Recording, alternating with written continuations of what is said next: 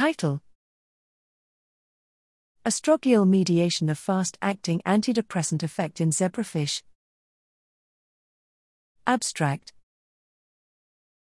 Rapid acting antidepressants like ketamine hold promise to change the approach to treatment of major depressive disorder, MDD, but their cellular and molecular targets remain unclear. Passivity induced by behavioral futility underlies learned helplessness, a process that becomes maladaptive in MDD. Antidepressants decrease futility induced passivity, FIP, in rodent models such as the forced swimming or tail suspension tasks, but these models lack the throughput and accessibility for screening compounds and investigating their effects on the brain in vivo.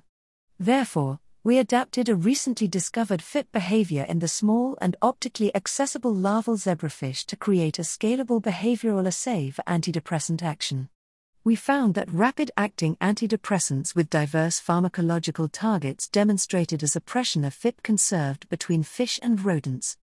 While fast acting antidepressants are thought to primarily target neurons, using brain wide imaging in vivo, we found, surprisingly, that ketamine, but not psychedelics or typical antidepressants, drove cytosolic calcium elevation in astroglia lasting many minutes. Blocking neural activity did not prevent ketamine's effects on FIP or astroglial calcium, suggesting an astroglia autonomous mechanism of ketamine's action. Chemogenetic and optogenetic perturbations of astroglia revealed that the aftereffects of calcium elevation are sufficient to suppress FIP by inhibiting astroglial integration of futile swimming. In sum, our work provides evidence that ketamine exerts its antidepressant effects by inhibiting an astroglial population that integrates futility and changes behavioral state.